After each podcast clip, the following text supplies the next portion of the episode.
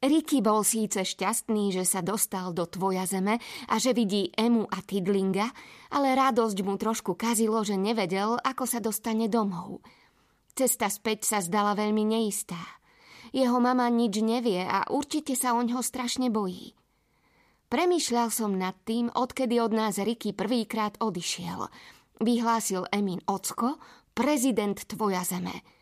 Myslím si, že viem, ako by sa to dalo spraviť budeme potrebovať lumákový pohon. Lumáci sú malé bytosti, podobné chumáčom prachu, ktoré majú namiesto očí lampáše. Vo svojich baniach dokážu s tmy dolovať svetlo a podľa Eminho ocka toho dokážu oveľa viac. Práve oni dopravili Rikyho domov z tvoja zeme, keď ho sem prvýkrát priviedlo srdce veže. Emin Ocko ich odvtedy usilovne skúmal a vymyslel, ako by sa dali využiť na lumákový super pohon. Jeho podstatou bolo využitie energie, ktorú lumáci vyžarujú, keď spolu šantia a hrajú sa. Zostrojil pre nich špeciálnu dráhu, ktorá v sebe kombinovala kolotoče, trampolíny, tunely a tobogány a na ktorej sa mohli lumáci do sítosti vyblázniť.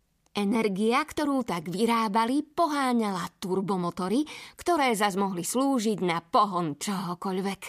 Vďaka tomu a pár ďalším prezidentovým zlepšovákom sa Rickyho výťahová kabína v priebehu niekoľkých hodín premenila na nepoznanie. Na každej stene mala veľké priehľadné nerozbitné okno, samozrejme samočistiace. Na stranách z nej vyrastali vysúvacie plutvy, vpredu nastaviteľné rozrážače vzduchu, piesku alebo vody. Na vrchu periskop s videním do všetkých strán a vzadu lumákový superpohon napojený na dve veľké turbíny.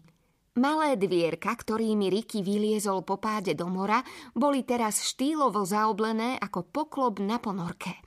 Emin ocko zvolal – Predstavujem vám svoj najnovší vynález. Amfibiálny superterénno submarínny viacúčelový transportér s lumákovým turbopohonom. Riky z toho dlhého názvu rozumel iba lumák a turbo. Emin Ocko si našťastie rýchlo všimol nechápavé pohľady detí a pohotovo dodal.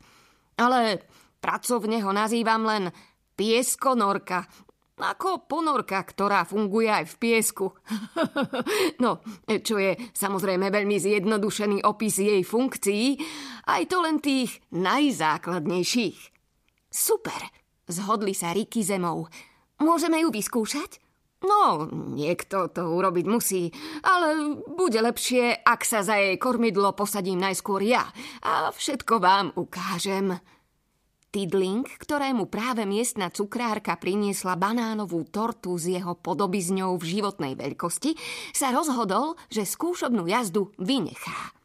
Myslím, že tento raz radšej počkám na súši. Viete, ten súboj s pirátmi bol dosť vyčerpávajúci. Prezident aj Emma s Rikým to chápali.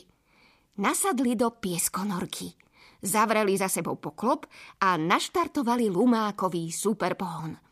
Pieskonorka sa odlepila od štartovacej rampy, preletela vzduchom, preťala vodnú hladinu, zamierila ku dnu, kde sa ľahučko zaborila do piesku a prevrtala sa ním do najtmavšej hĺbky. O chvíľu pristála, zmenená na obyčajnú výťahovú kabínu v nedostávanej budove na sídlisku pred Rikyho panelákom.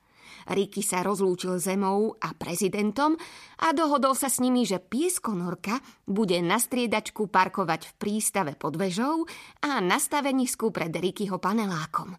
Budú sa tak môcť navzájom navštevovať. Keď Riky vyliezal cez dieru v plote staveniska, bola už úplná tma. Našťastie všade svietili neónové svetlá pouličných lámp. Sotva prekročil prach bytu, pribehla k nemu mama – kde si toľko? Veď už je tma. Riky chcel prezradiť mame, ako mu ukradli čiapku a čím všetkým musel prejsť, aby ju zachránil, ale potom si to rozmyslel. Aj tak by mu neuverila.